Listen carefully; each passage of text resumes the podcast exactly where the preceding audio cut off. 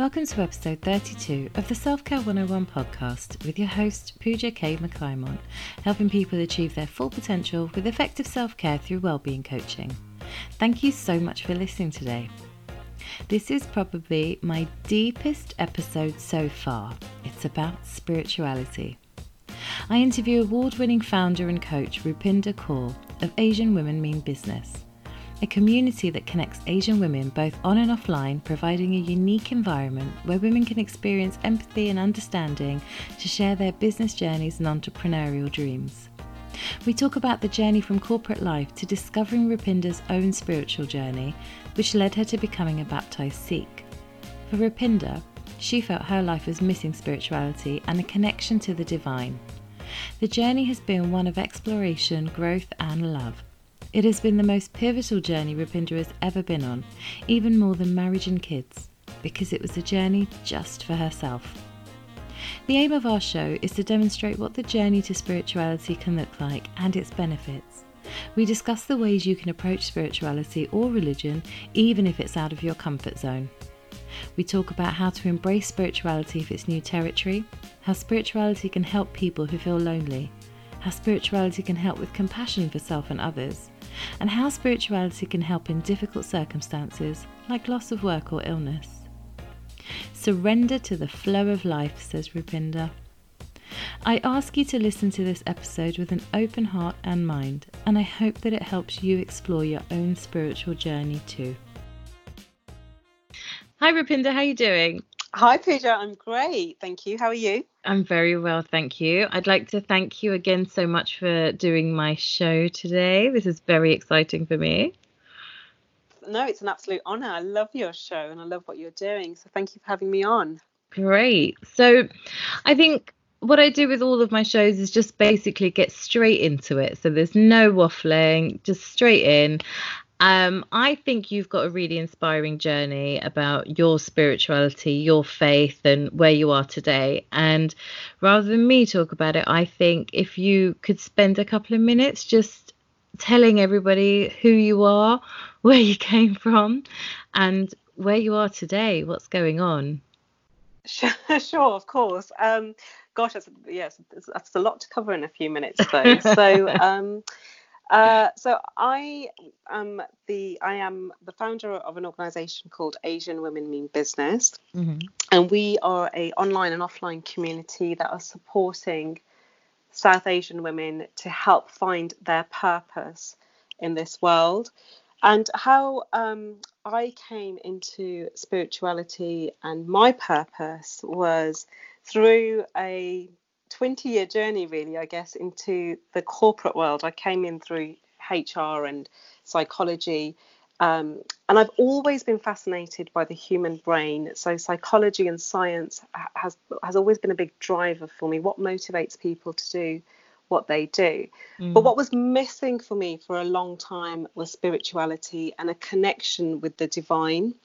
Okay. And I could because I didn't grow up in a particularly religious or spiritual household. And so that wasn't it didn't form part of our childhood growing up. And it was something that I came to as an adult when I turned 31 32 so I had my daughter and that was the the catalyst I think to, as for many people to kind of start to think about what kind of parent they want to be what kind of roots they want to lay down for their children. And because spirituality and the divine was something that was missing from my childhood, I felt it was something really important to embrace it and bring it into, first of all, bring it into my life and then bring it into the lives of my children.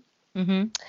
Um, so I, my route into spirituality has been by embracing the faith that I was born into, so the religion that I was born into, which is Sikhi. Um, but which I didn't know and I didn't know anything about. So really undertaking a journey of exploration and growth and development and curiosity and love to understand what is it that we're here to do in this lifetime? How does that connect with the universal energy and how does that connect with our divine creator? Yeah. Um, and it's been incredible. It has been an, a, just probably the most pivotal journey i have ever been on more so than you know, getting married or even having children because this is something that I've undertaken for myself and it's become the bedrock of my life in terms of my outlook, my approach. It's a, a fundamental part of who I am and what I do. Yeah. I think it's it's incredible that you you've you've obviously had this journey, this experience. What I find from what you just said in your intro, what as an Indian person, we're both Indian, I find it really interesting that you didn't grow up in a in a religious or spiritual household because we're we're roughly around the same age, aren't we? So our parents are probably around the same age too, and in my home, although it wasn't something that was sort of forced and, you know, we had to do every single thing by religion, it was very much more spiritually based, I guess. So it was in everything you did. You know, we had um, a little temple at home and we would obviously observe the major festivals, things like that. But it was more the philosophies, for instance, in Hinduism, like with um, yogic philosophy, Vedantic, and also you know ayurvedic principles as well here and there.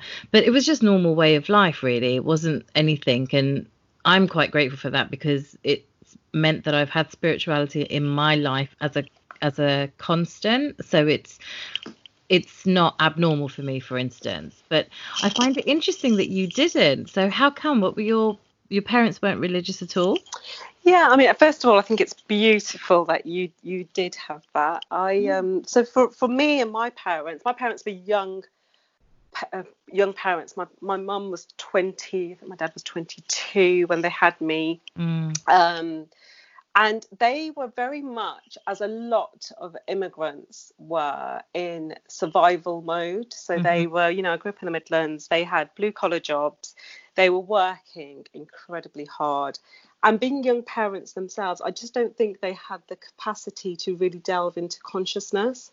Right. And delve into spirituality, and the, there wasn't the scope to ask some of the bigger questions that we sometimes perhaps want to ask ourselves at the moment mm. around who am I, what am I here to do. They just kind of were in doing mode.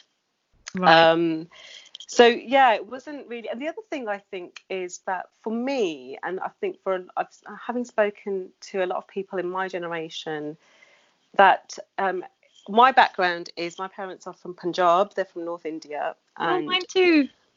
there's a big difference i think between our faith and what our religion practices but and also what our culture practices. hundred percent. Yes, yes, We grew up in a very Punjabi household, mm. and there was a lot of um, merging of oh, this is a Sikhi practice. This is there actually wasn't a, a, clear divide between what was culture and what was faith and religion, mm-hmm. and I found that quite challenging growing up. Um, and, and, we're, you know, this I'm talking about 80s and 90s. It, internet wasn't around, the level of knowledge and awareness that we have around certainly around our scriptures wasn't around. It took a lot of people from my generation to step up and mm. start to use the internet to really explain what our faith is about. So yeah, and I think, like I said, there was a big, big difference between. I mean, I remember growing up and being told, you know, Sikh girls don't cut their hair, Sikh girls don't wear makeup, Sikh girls don't do this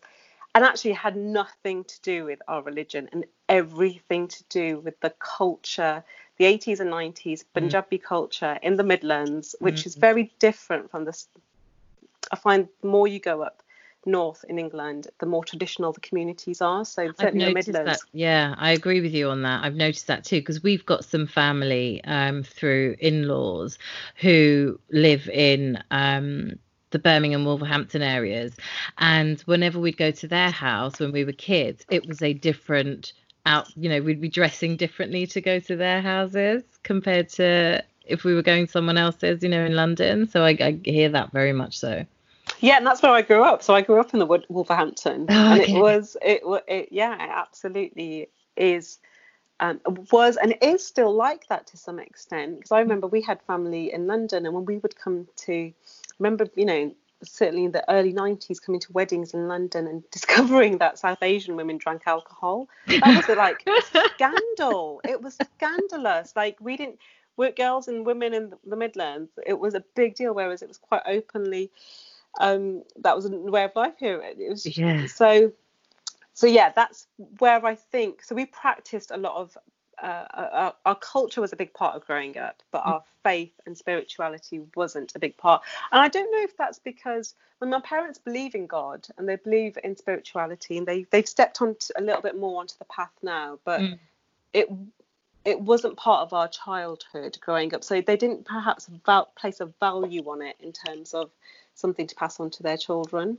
No, I think that's that's also very common, and the reason why I, I like I say that is because, you know, you're in various different groups. I look at my my own family and relationships, and you know, in my family now, so my cousins, we're all we're ranging from the age of 45 down to 23 at the moment. My first cousins on my mum's side, and we've got you know quite a few of us are in mixed race relationships um, marriages, children, and things like that. And not all of us even speak Punjabi. So I'm Hindu Punjabi. So we we don't all speak Hindu. Uh, sorry, we don't all speak Punjabi. We don't all speak Hindi. We don't all practice. You know the the the things that we were, I guess, not necessarily taught, but things that we grew up knowing, like the various festivals and things that you don't do on a Tuesday, things that you don't do on a Thursday, a fast on this day, you know, all the mm. various different things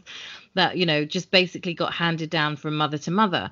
And so we know that there's a big difference with, especially us because we're first generation.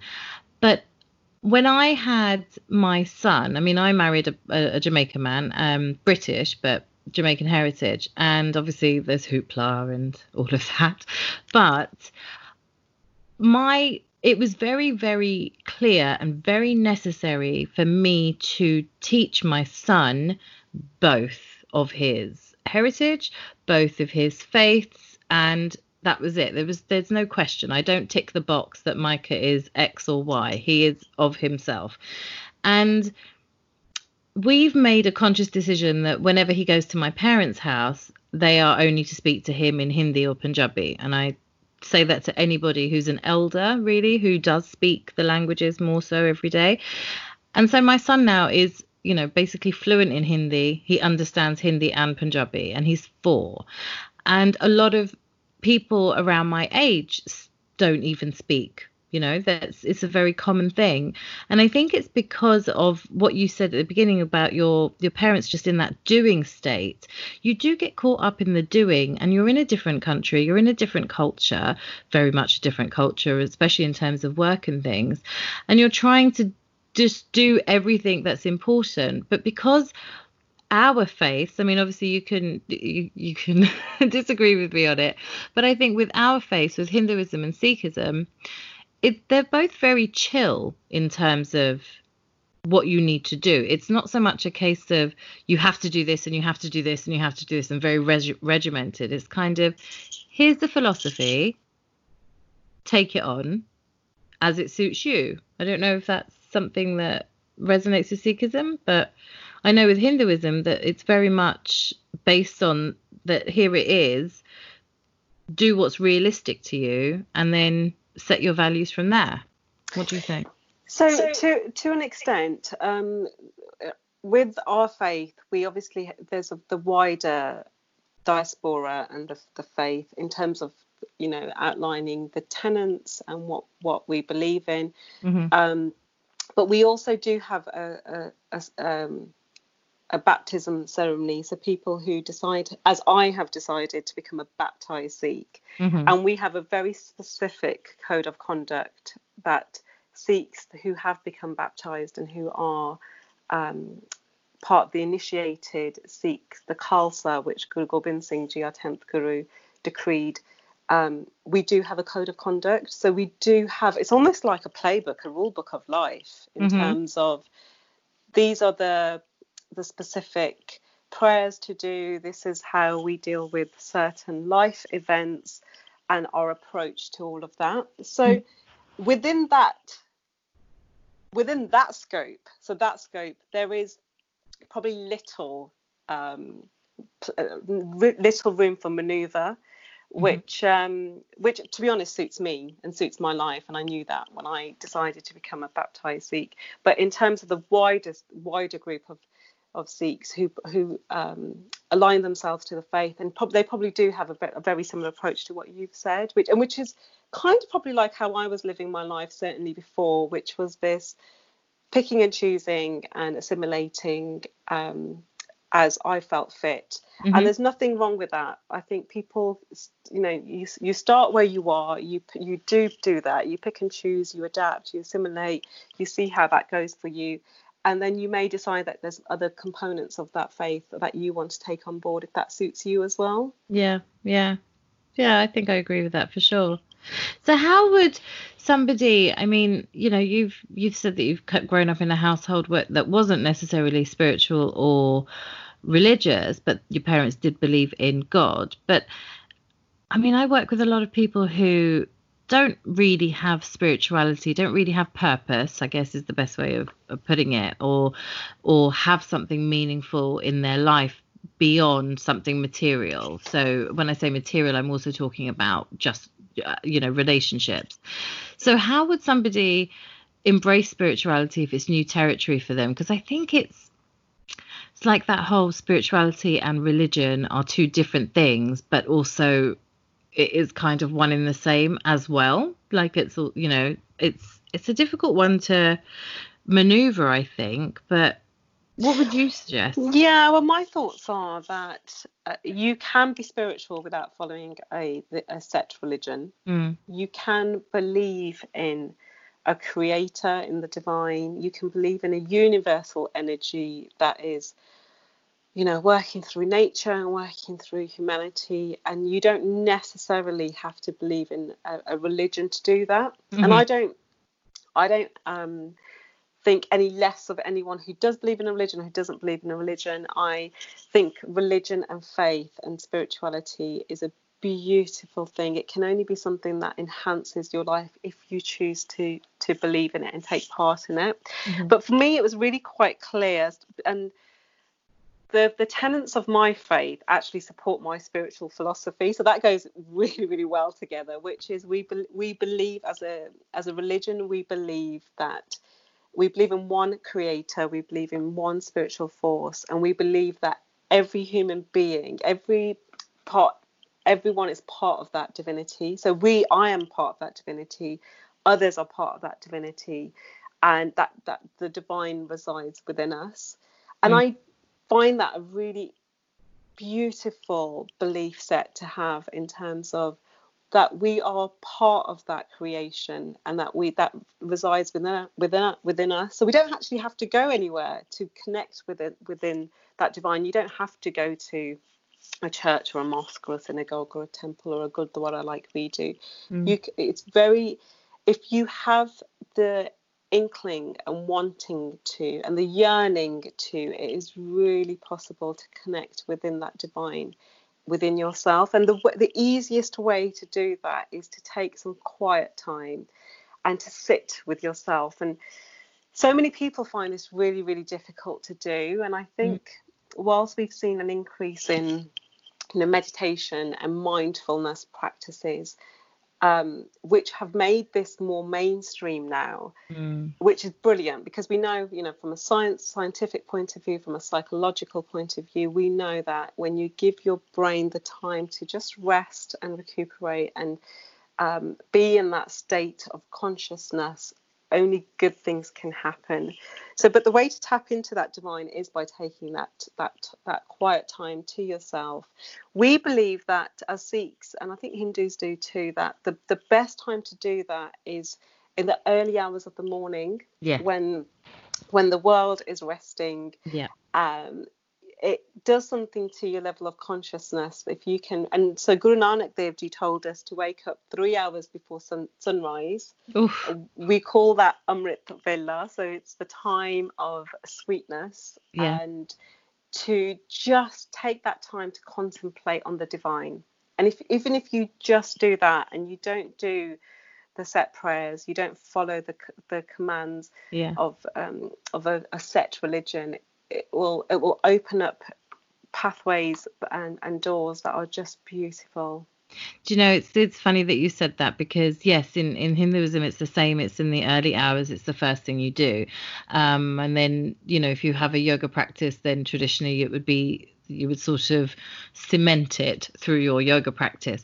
But I actually have taken that on and added it to my coaching practice, and it's something that is probably the biggest win for a lot of my clients who don't feel sort of that spiritual connection with any you know anything whether it's religion or themselves or universe anything.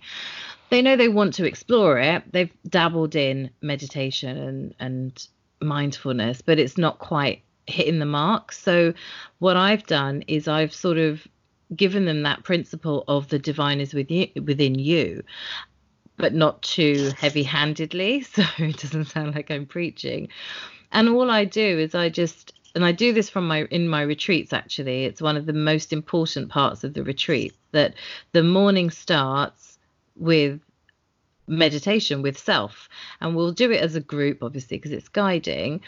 And it's the one teaching that I believe has had the most profound effect on my clients as a, as you know as a rule because they they've taken it into their day to day and I honestly, I bang on about it to anyone I talk to, and I've said it quite a few times in podcast shows as well. But if on upon waking, you can just give yourself, just start with 10 minutes of just you and yourself every morning before you do anything else. It will really set you up just even for that day. And over time, that will build up into something more uh, you know maybe a lot more deeper but you can approach that more easily afterwards and that is meditation that is spirituality that is connecting to self that is finding purpose without forcing it i think is probably the best way of describing it because i think when people get into that oh i've got to meditate i've got to do this i've got to do that that kind of all that i've got to do it or i should do this kind of negates from the whole point of what the meditation is going to do for you. Oh, I completely agree. And it becomes another tick box.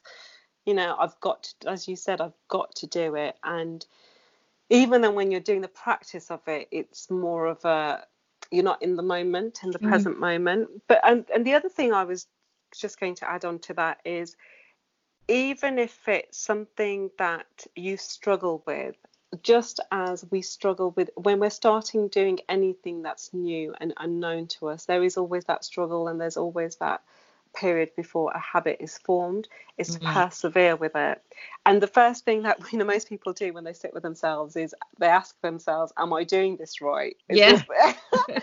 but that is you know you're it's a conversation with within yourself within the divine so mm there is no wrong way of doing it. There's only ever going to be a right way of doing it.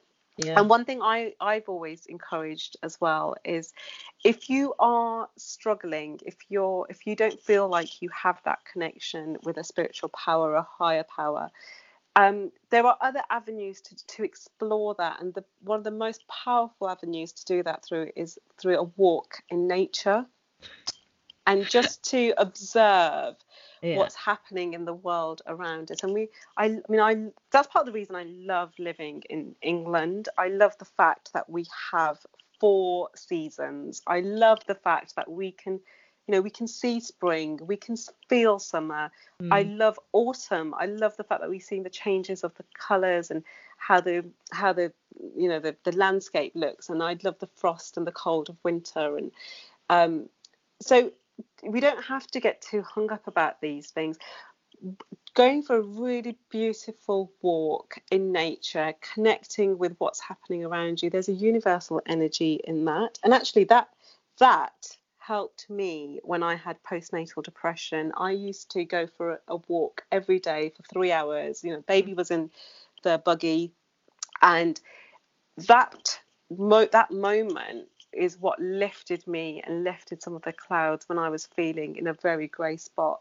Um, as opposed to maybe some of the other practices that even my religion or my faith would have taught me. Because actually, we're taught that spirituality is within us and it's around us and within us, so you can embrace it wherever you are. Yeah.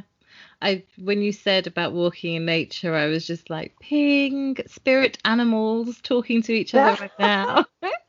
walking is my I guess my number two for anybody that I work with. You know, the first one is to have that silence for themselves. And if you can get out and do it outside, even better, you know. So if you can spare that extra 10 minutes before you go to work to do the commute and you've got somewhere nice you could walk, do it. When it's lunch break, just do it. Just just walk. Don't have an agenda, just do it. And more recently where I've been doing some clarity calls with clients, it's the main thing I tell them when you go for that walk, walk with purpose. And the purpose is just that you want to clear the fog of all the thoughts that are running around in your mind, or the purpose is to just appreciate what's around you and that's it. Nothing more. Just like you say about the seasons looking at you know what's around you the trees the the houses and and I've started to see it actually on social media. People are posting the things about their local area which we wouldn't normally do. We would normally post a picture of the cocktails that we're having after a hard day of work. We would normally post a perfect selfie of ourselves because we're all dolled up to go somewhere but people are actually posting a lot more of this and I think I mean, I really hope this is what happens on the other side, that it continues. But I think that that is one of the most powerful things you can do. It's the most simple, it's the easiest. And I do think it's the most powerful do, thing to do in order to sort of connect to spirituality or something if you've not done it before. I completely agree.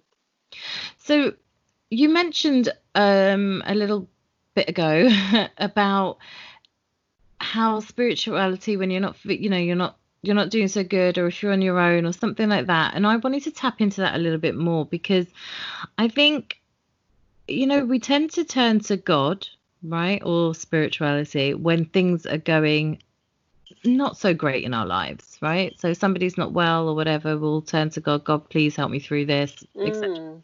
Tends to be for things like that. And even, you know, you've seen so many people who are devout atheists who will, at the point of, you know, major crisis happening, they will turn to God.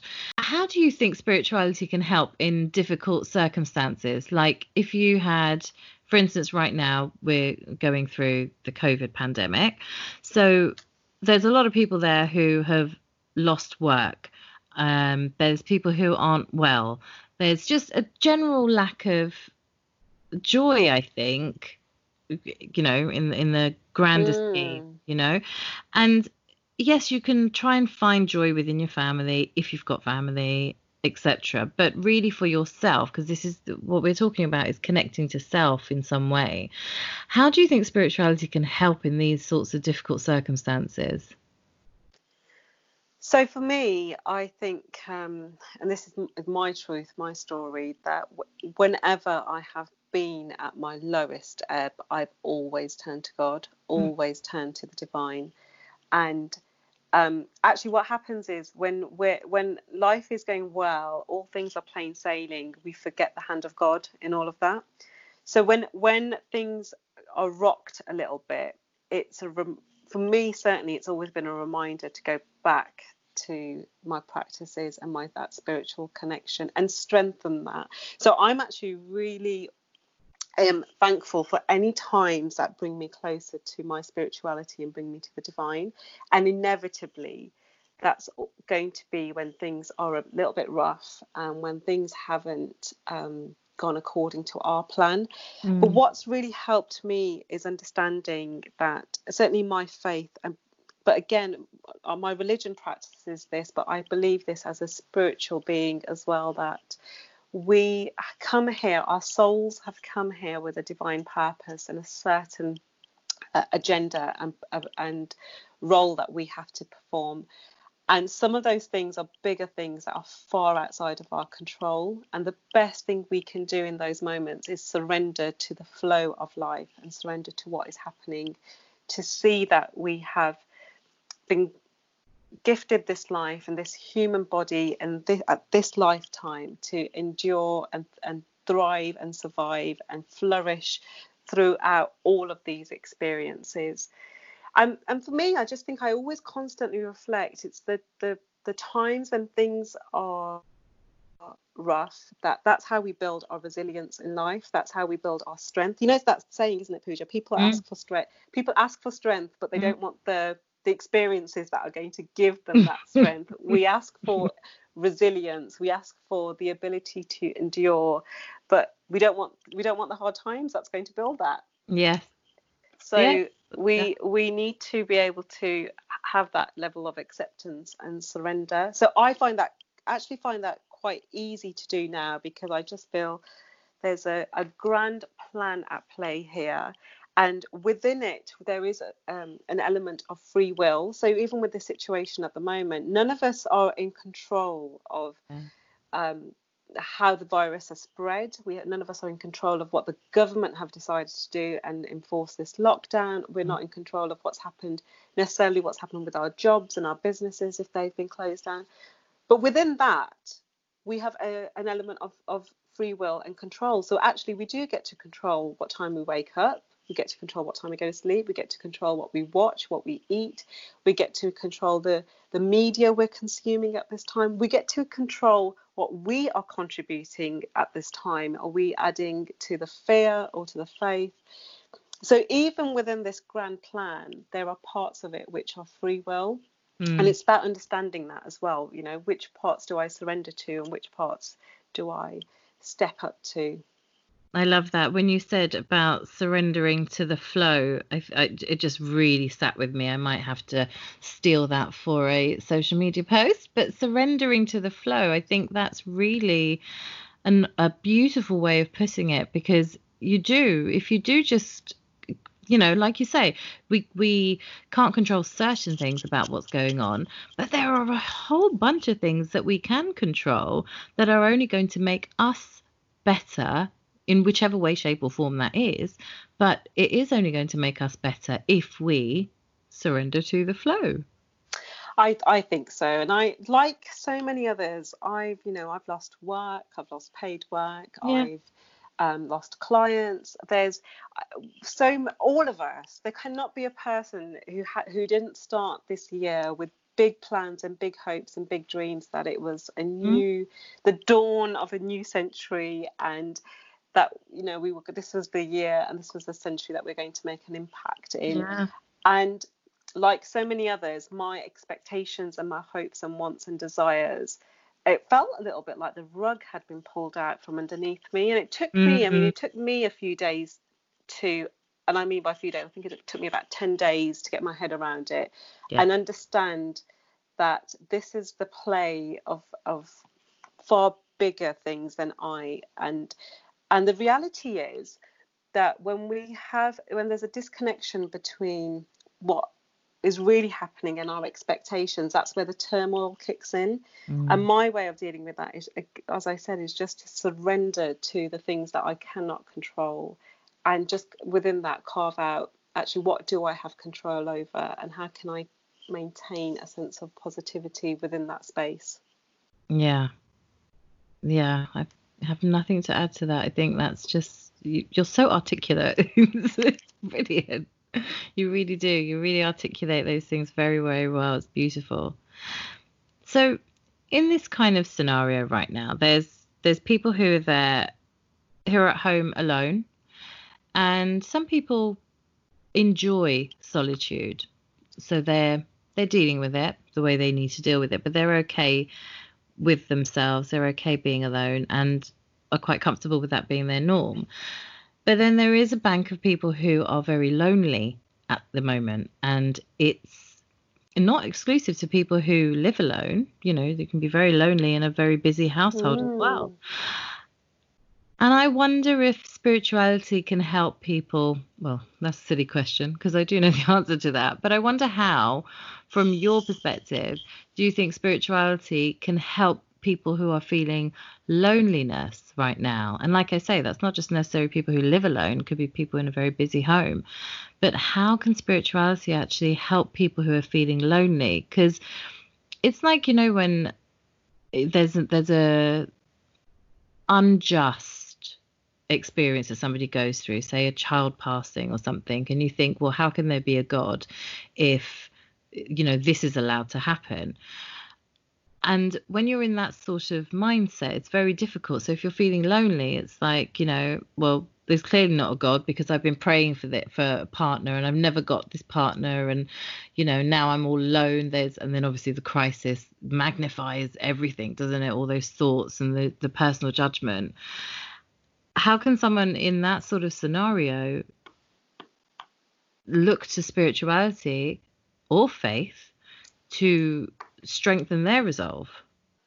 First of all, for, for my for, for me, there is no sense of this is good or this is bad mm-hmm. because as has often happened it is when we think something has bad is bad it can often turn out to be the most positive learning experience and growth experience of your life mm-hmm. so i know when i i had postnatal depression and you know things were really grey and bleak but I look back on that experience and know that um, it was such an informative experience in terms of how coming out of that, what that taught me, and the, the skills um, and the approach that it's given me for, in life in terms of definitely building empathy and compassion and understanding. So it's really easy to label experiences as good and bad, but the mm-hmm. only time you can do that really is at the end of our days when we really are looking back mm. and, and we have the the the fortune of absolute hindsight. When we're going through an experience, we actually don't know if it's good or bad for us. We don't know because we don't um, know what's going to come out at the end of that and for me in those experiences it has been holding on to the hand of, of the divine of holding on to the hand of god and understanding that coming out of it i will feel less alone and i will feel that i'm being accompanied and i'm not alone so right. i think that that certainly helped me when and, and i think you made a really good point i know when i was you know i had pnd but being in a household with others being part of a community and a family and very much knowing that I wasn't alone, but still feeling feeling lonely in mm. my experience because that was my experience of my thoughts and how I was feeling about the world and, and my life at that, that time. So I know what that feels like. But I know that I also know it feels less lonely if you welcome in the divine at that moment. And that can be as simple as saying a, a, a prayer. And it doesn't have to be a prayer to the man in the sky or to the gods, or it could be a prayer to Mother Earth, it could be a prayer to nature, it could be a prayer to the divine that, as I said, resides within you. So recognizing yeah. there's a higher power within us yeah. that you can connect to to feel less alone. Mm-hmm.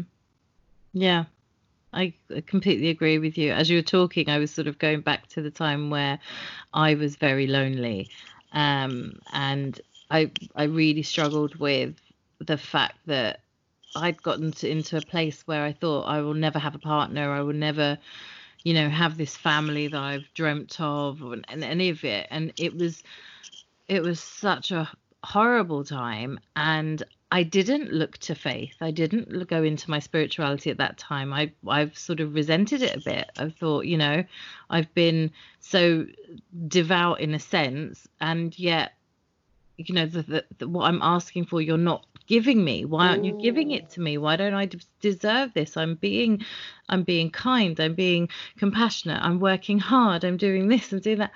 And yes like you say you know when we have absolute hindsight when we're when we're you know about to die i think is obviously when you can say ah oh, that happened for then. But i've i'm as a coach i guess maybe that's sort of honed my skills but i'm very much a devout reflector, you know. So as things happen, I may not enjoy the experience as I'm going through it, but I know that I will reflect on it in time.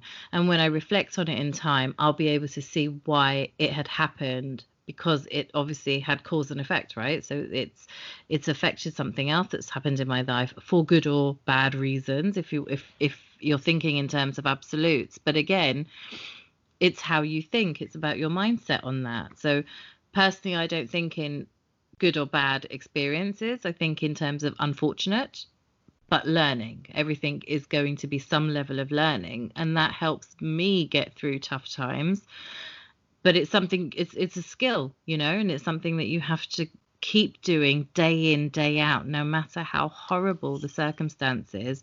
And like you say at that point you know when you're at your worst that's when looking into yourself or to god is when is going to be the most beneficial for you. It, I, yeah. Just really threw me there actually. Ah. Just went back quite a few years you mentioned about having compassion, and I think something that's going on right now is a little bit of confusion on how to be kind and how to be compassionate. And I don't just mean for self, I mean for others as well. So, in the sense that we need to be kinder to ourselves. So, not putting so much, oh, you should be doing this, you should have faith, you should have this, you should mm. do this. And also looking at other people and the I guess this forms a little bit about what you said earlier about expectations, but the expectations we have of others. So people showing up for us right now, for instance, you know, we're expecting certain people to pick up the phone and phone us, and they may not be, and then we feel obliged that we must do that.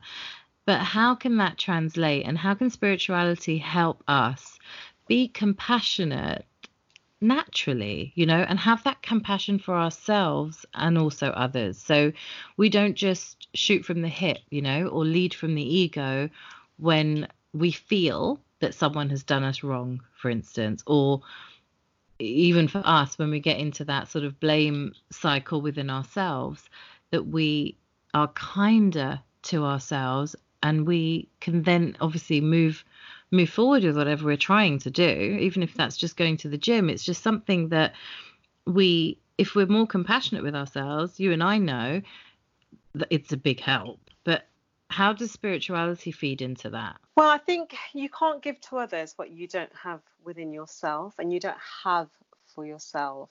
So, mm. compassion, like self love, like empathy, um, you know we we need to be able to demonstrate it for ourselves. And then and only then because then we recognize it for what it is. We recognize kindness for what it is because we're being kind to ourselves we're being kind to our thoughts. Mm. we're having we're holding ourselves and treating ourselves and our heart and our mind as we um, would want someone that we love to treat us but showing up for ourselves in that way and then demonstrating that for others from that place of kindness and love and purpose. And for me, I mean, so it goes back to you know, do you need religion or do you need to do you need spirituality to be a kind person?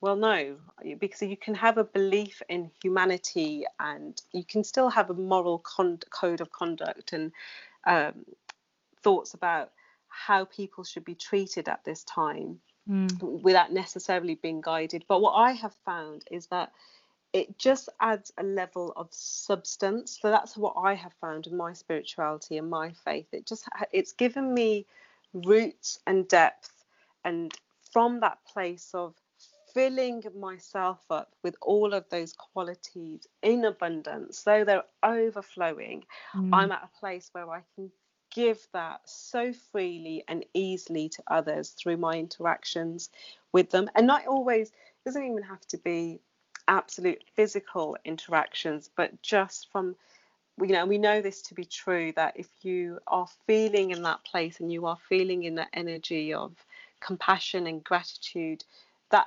energy is what people will be feeling as well so and, and that's what the world needs more at this time to mm. co- combat some of the fear and the i mean thankfully i think a lot of the you know the scarcity mindset that we saw right at the beginning the hoarding the mm um, the panic, the it was almost like that, you know, the Chicken Little moment. The sky yeah. is falling down. The sky is falling yes, down. Yes. Um, and when when that was happening, certainly that was not happening in my household or for people that I am connected to at a deep level of spirituality and divine, because what we already knew was that it was it's all going to be fine. Our needs will be met. That we don't need to jump into that scarcity mindset. We can be in a place of abundance and compassion. Mm-hmm. And when the dust settles, as it has settled now, um, we we you know the stores are stocked up. We can still get, we can have our needs met mm-hmm. at all times. and that's what spirituality and a belief in the divine has given me and other people that are walking on the path that are very similar to mine. Mm. I think that's beautiful. There's again, like I say, you're very articulate. It's yes, hundred percent. I'm not going to add to that because I think what you said is just perfection itself. Rupinder, thank you so much for being on this show today. I I could really talk to you for hours endlessly, and and you know, I've. It's funny because when you actually I will add something, but it's funny because you said about the energy and the energy exchange and the people that are around you didn't feel that scarcity, and I a million percent agree with you. I had the same experience, and it's true. It's those people that you have that deeper connection with, and you know, you and I don't know each other really. You know, we know each other virtually, don't we? We don't we, we don't have a, a a deep friendship or anything like that. We've known each other for years, nothing like that. But I remember when I saw something you posted or you and I just had an exchange on social media didn't we in our first instance? And I was like I feel like there's something here but I don't know what yet. You know but I'm just going to put it out there like I feel something.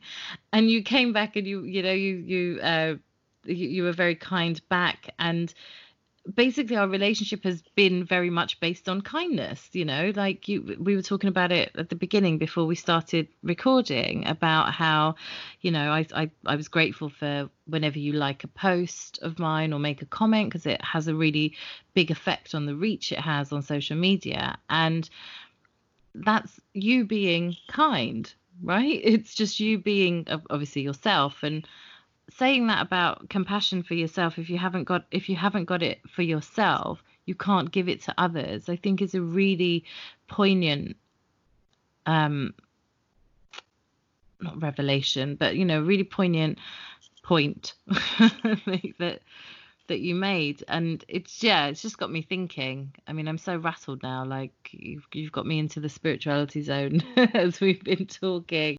I just for me it's just been uh, spirituality and the divine has just added to my life. It's mm. been a revelation in terms of how much I can surrender, how much I can accept, how much, um, you know, and we we and I don't want to be blasé about our experience in this. We're not. I'm not coming out of this unscathed financially or um, emotionally mm. or in terms of um, you know it's testing so many people and so many different things but i had this conversation even with my husband i said you know what's the worst that's going to happen out of all of this what is for like for us i mean what is the, the worst case scenario what is it we what we lose our cars we lose our yeah. home we yeah. actually that's fine we because i one of the big tenets of spirituality for me is, has also been uh, an acceptance um, of detachment. Mm-hmm. So we, we we may have these things, but they mm-hmm. don't belong to us. Correct. And they are blessings and gifts that have been bestowed to us. And if they are going to be taken away, well, what am I without them then? Yeah. If I am defining my sense of purpose with this, who am I? Yeah. But I what being a certainly being a Sikh has given me is that sense of knowing who I am, and that isn't defined by my belongings, my home. Not, it's not even defined by my relationships. I have a very strong sense of myself, and that's what was missing for me before, and not not having that growing up. So although having the culture, um, having an understanding of where my parents came from, the duality of that, what stepping into my faith has given me is a firm acceptance and sense of self. It's given me roots, it's given me lineage, it's given me faith, it's given me a connection with the divine that nothing else has. So, however we come out of this, I know it will be fine. Um, and that's all I wish for everyone else to get a sense of as well that you we're not going to come out unchanged but just trust the process and trust the path and where we're where we're being led that we, we, we will come out of this better people than when we went into it yeah Thank you. Thank you, Rupinder. Thank you for being on the show. Thank you for having me. Thank you for listening to the Self Care 101 podcast. If you enjoyed this episode, I would love it if you would subscribe, rate, and review so that other people like you can find the show. For more tips and tricks, you can follow me on the socials at Frankly Coaching or visit my website to find out more about my coaching programs and how to work with me at franklycoaching.com. Talk to you soon.